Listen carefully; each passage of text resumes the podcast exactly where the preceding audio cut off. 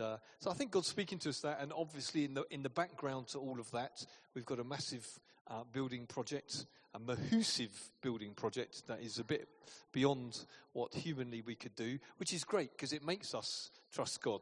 So there's the process which often I just want to get done. I don't know about you.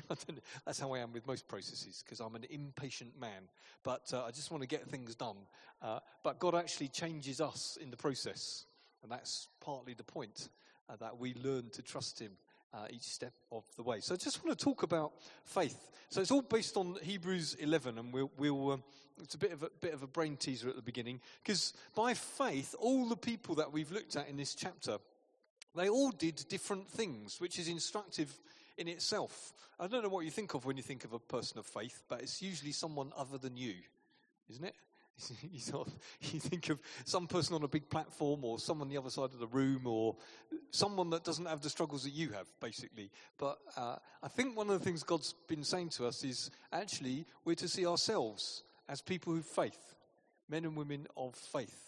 And uh, rather than other people in that way. And all of these people did different things, just like all of us have got our own walk, our own pilgrimage, our own um, obstructions and jumps on the course of faith.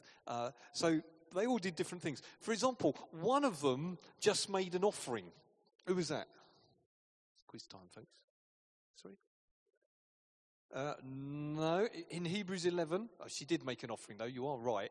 You're right. It's a bad question. In Hebrews 11, one of the heroes there just made an offering. It was Abel. Exactly. Abel just made an offering. In fact, he made this one worship offering with a good heart and then got killed. So it wasn't a great long walk of faith. It was a pretty short walk of life. You might think that, well, that, that, what was that about? He didn't do much. He didn't have, didn't live out the rest of his life. He made a great offering to God. God was delighted with it because his heart was in a good place. And then his brother killed him. And yet, he's in this list of heroes of faith. Because God looks at contributions in a different way to which we look at them doesn't he? He looks at the heart. He doesn't look at the, uh, the profile, the success. I'm not even sure he looks at the numbers very much, which would be a disappointment to many church leaders. But he doesn't. He, he looks at the heart. And he looked at this man's offering. I just give it all to you, Lord. I bring you this offering. And it pleased God. Someone else believed that they wouldn't die. That's a pretty big one in comparison to the offering. So, who was that? Any, anyone? Any offerings?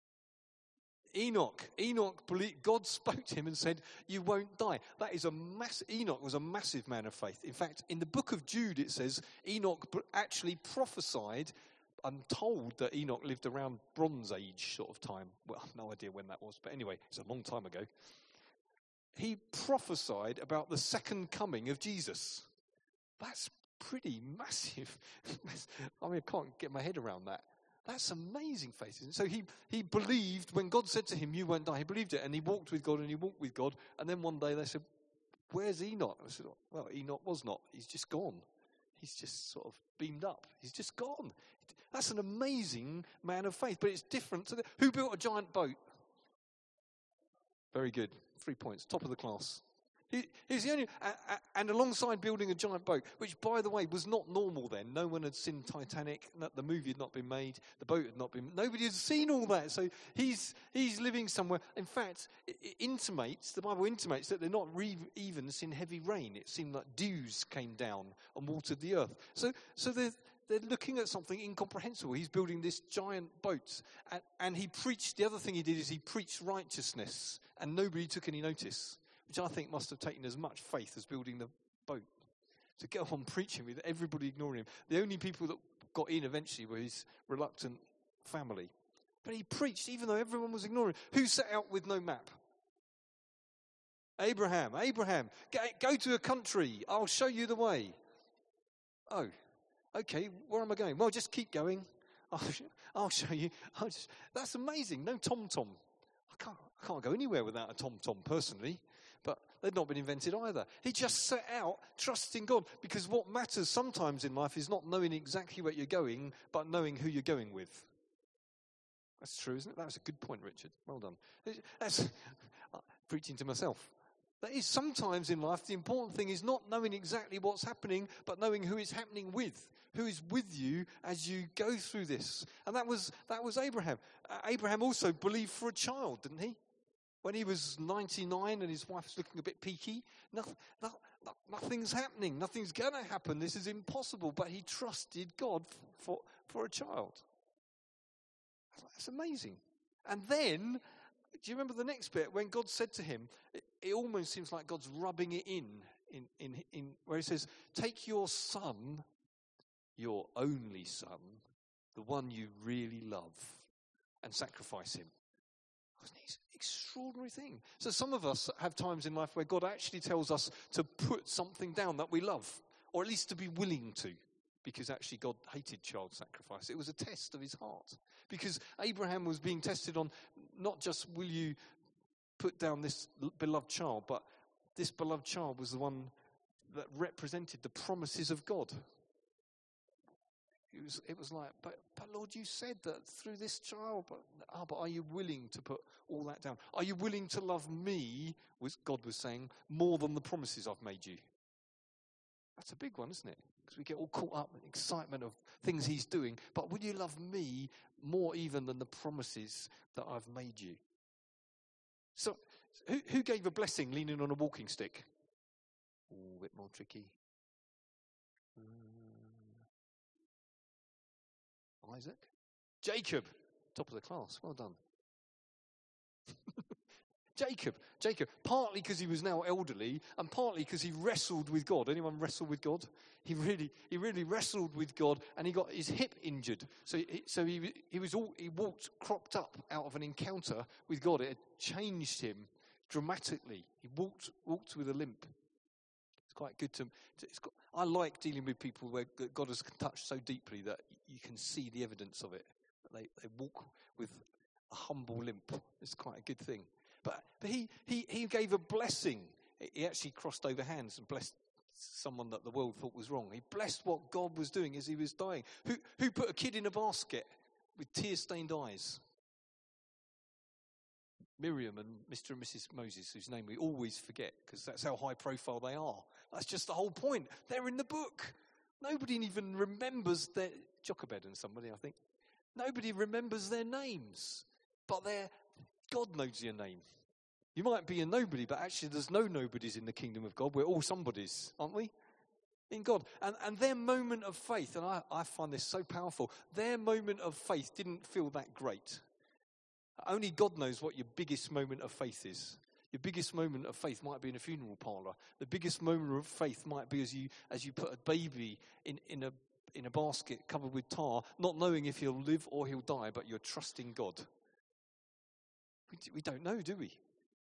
I, I you know, it, it, we'd all like our big moment of faith to be when we're in the chip shop queue and the whole queue says, What must I do to be saved?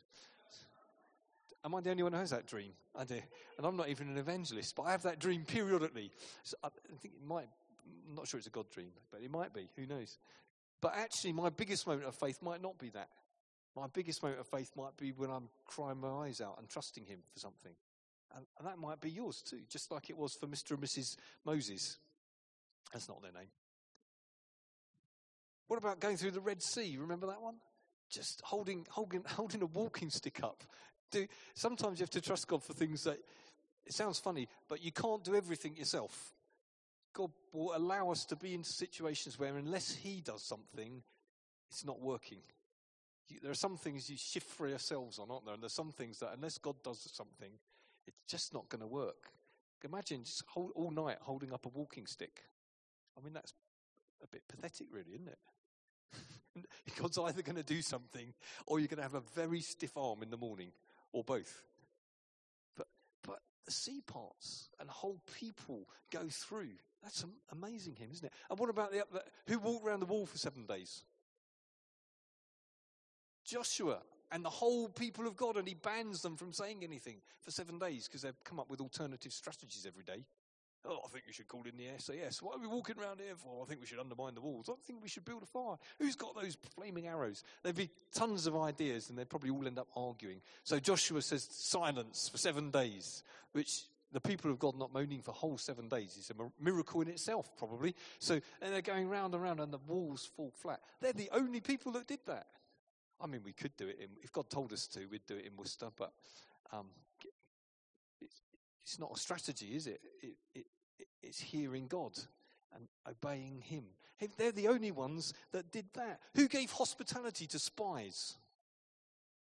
Rahab, Rahab, who's a prostitute. Amazing. She just, she hears the story. She just, all, she doesn't have a lot of information. She hears the story about the children of Israel going through the Red Sea.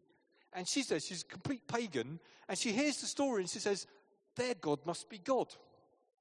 God's going to give them. So she doesn't have a lot, doesn't matter if you don't understand lots of things about Jesus.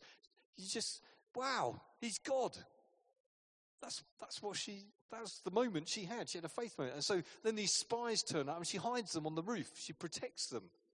And she's in the list. A, la- a lady of some sort of shady background, really.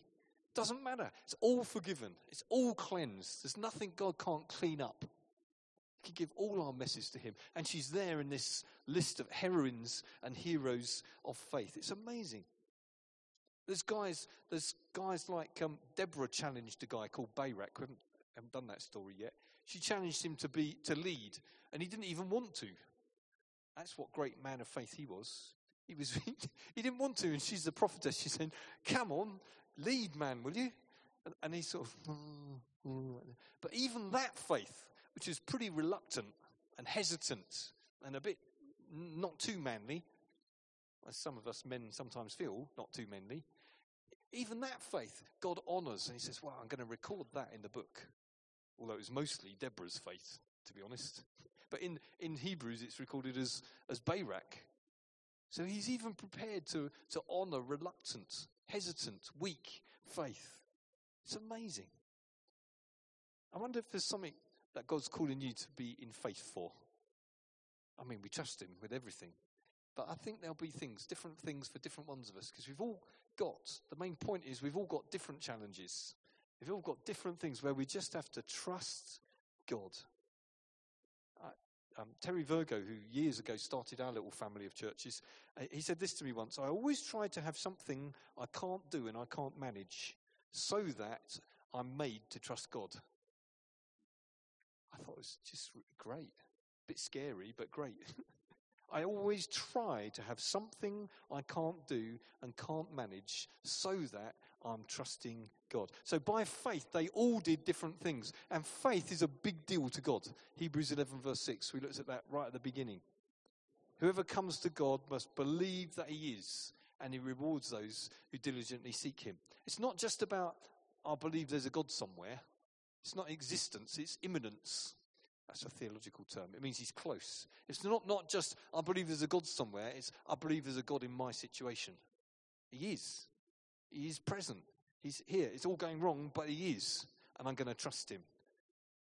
Faith is a big deal to God. Faith pleases him to the extent it says, without faith, it's impossible to please him. It's not a little bit tricky to please him without faith. No, it's trust that pleases him. And one of the wonderful things about that is, is no matter what age we are, we can show faith. You know, so if you're really young and you think, well, but I can't bash down any walls yet, and I can't do this, it doesn't matter because you can trust God. You can trust God with your difficult French lesson or whatever. Do your best and leave the rest. I never wear a string vest, we say in our family, but anyway, that's, that's our family motto. You can, you, so if you're very young, you, there's still things to trust God for. Um, if, I, if, I, if I speak out and say I love Jesus, I'll get teased. Well, trust God with that. But on the other end of the age scale, when, when you get older and your life constricts a little bit and you can't get out so much and you haven't got quite the same amount of energy, there's still things you can be in faith for.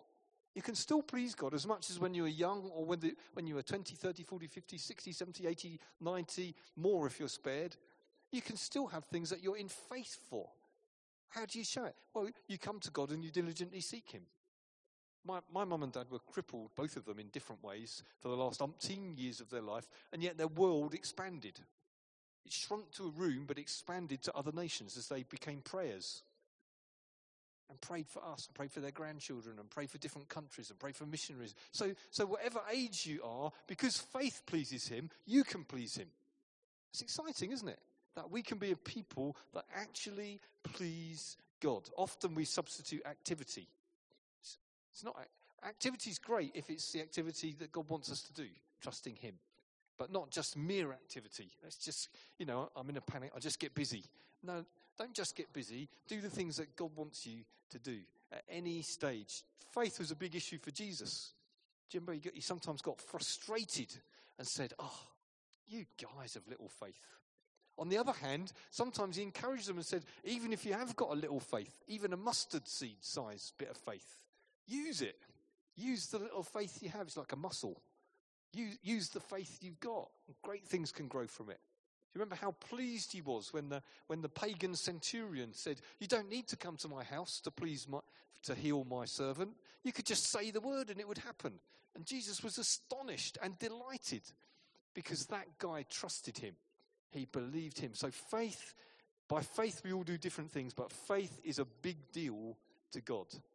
And, and here's another lovely thing about this list. I've said it before, but God is pleased with our faith. He's so pleased with our faith that he overlooks our faults and weaknesses. I'm relieved. so, so when we talked about Abraham, do you remember? The Bible says Abraham didn't waver through unbelief. That's what it says in, in the New Testament. Abraham didn't waver. But you look at his life and you think, didn't waver?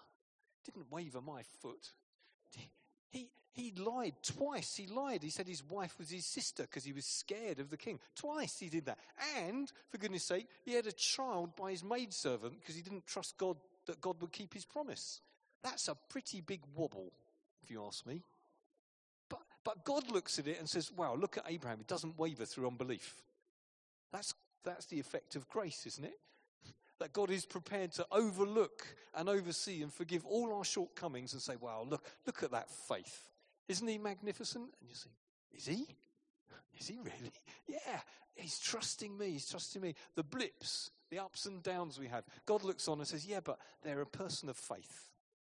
And God loves faith. What about Jacob? He was a total manipulator. I know he had a great desire for God, but he was a cheat. He nicked his brother's blessing twice.